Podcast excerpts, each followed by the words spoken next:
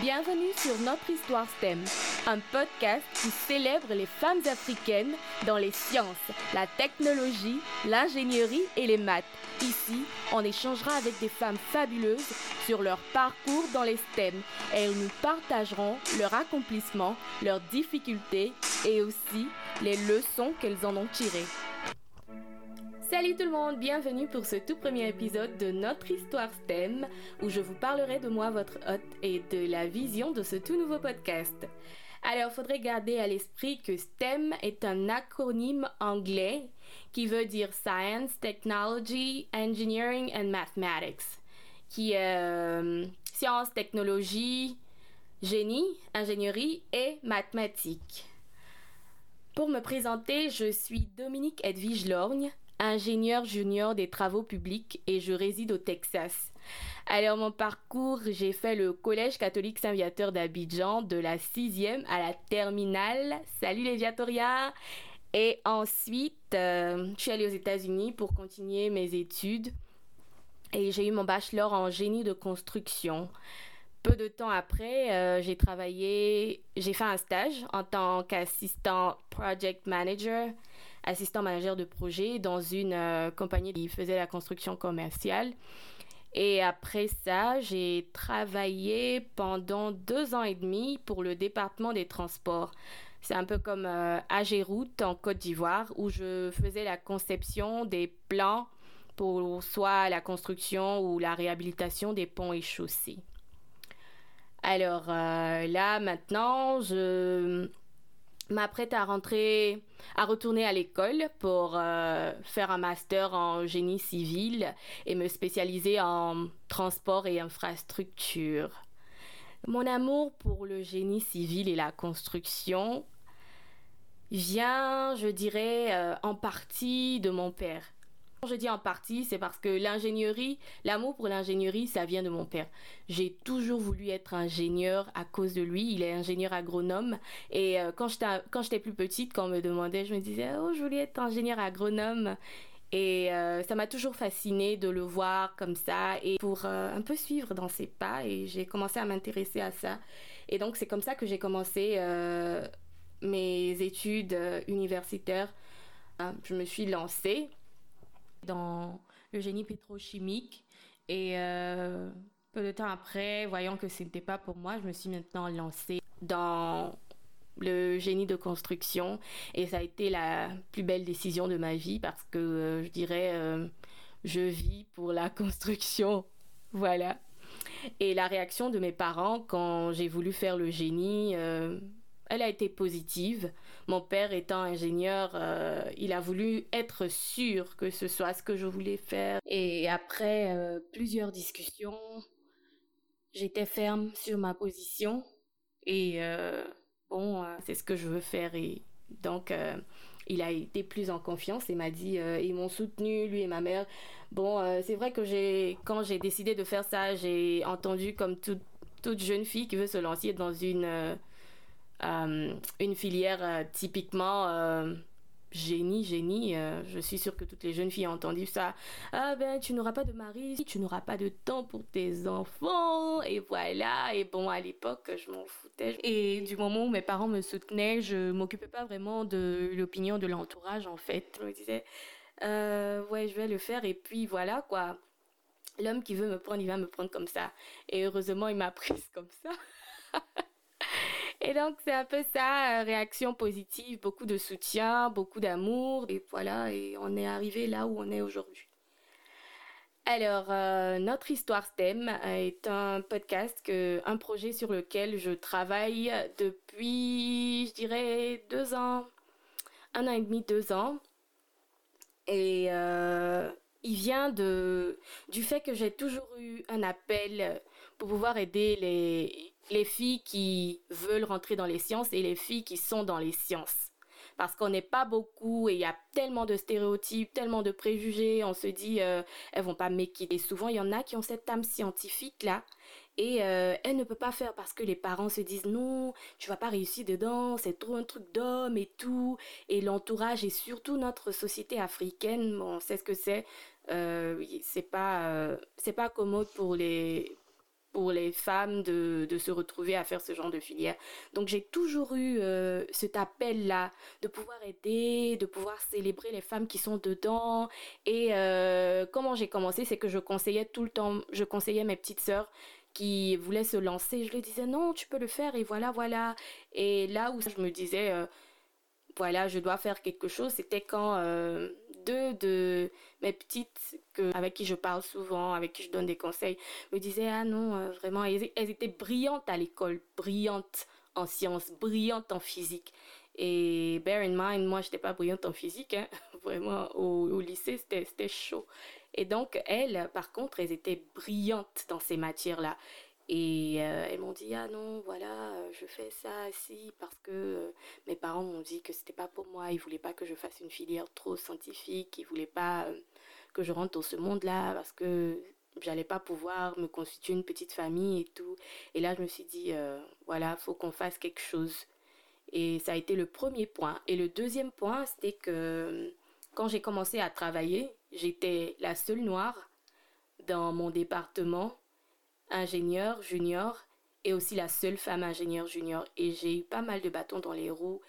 Et euh, je, à un moment, j'ai commencé à manquer de à manquer de confiance en moi.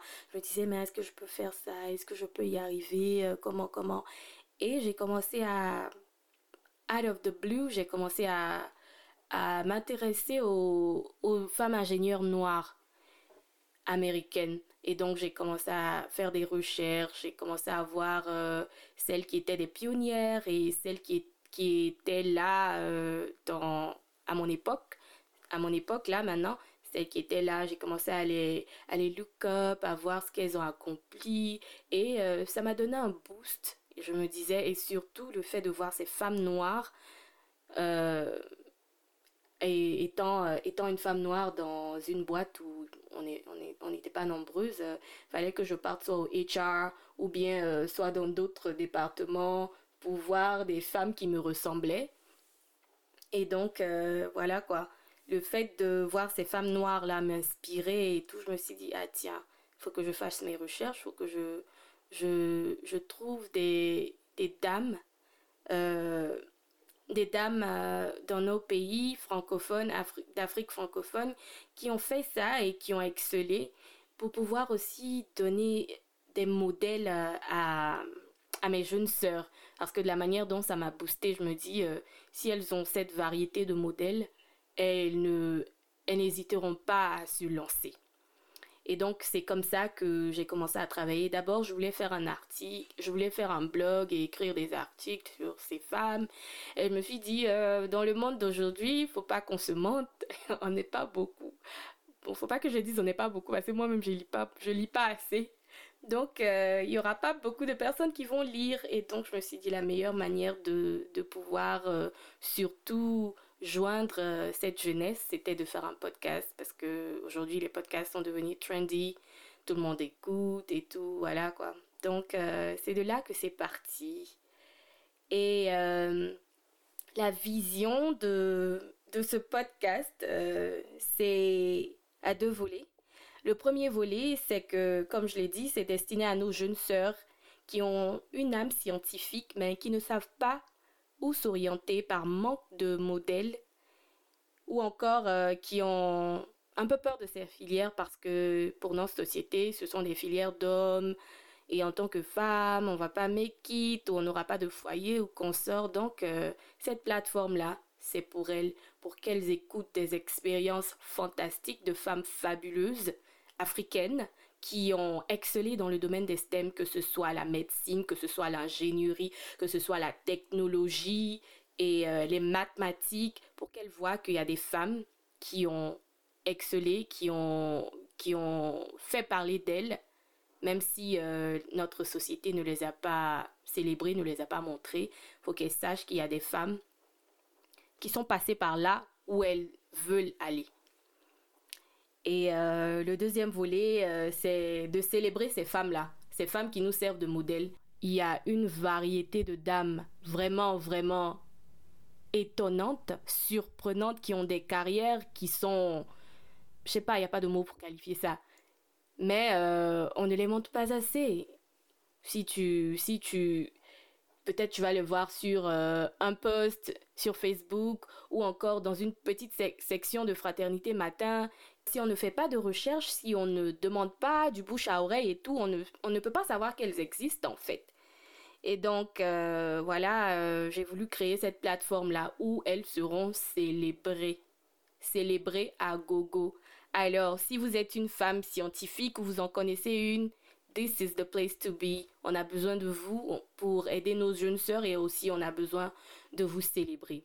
À quoi s'attendre dans, dans ce podcast euh, D'abord, comme je l'ai dit, on aura une série d'interviews où euh, les femmes partageront leur expérience dans le domaine des STEM. Il y aura, il y aura un peu de tout.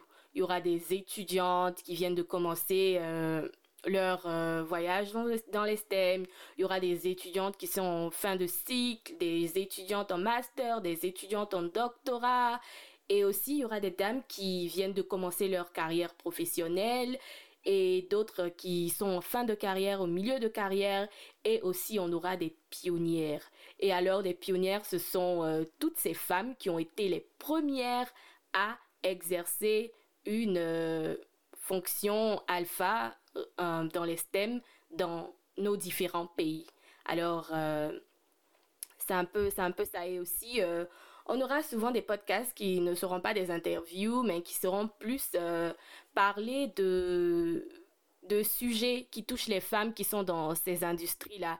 Parler de euh, des choses comme euh, the imposter syndrome, des sujets comme comment s'établir en tant que femme dans une boîte où il y a pratiquement tout, il y a pratiquement que des hommes. Voilà, c'est un, peu, un peu de tout, quoi.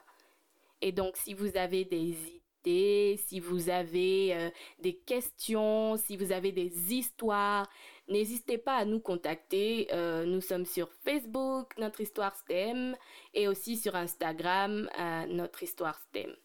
Alors, si vous êtes une femme dans le domaine des STEM ou vous en connaissez une, n'hésitez pas. Ça sera un grand plaisir pour nous de partager votre histoire et de vous célébrer.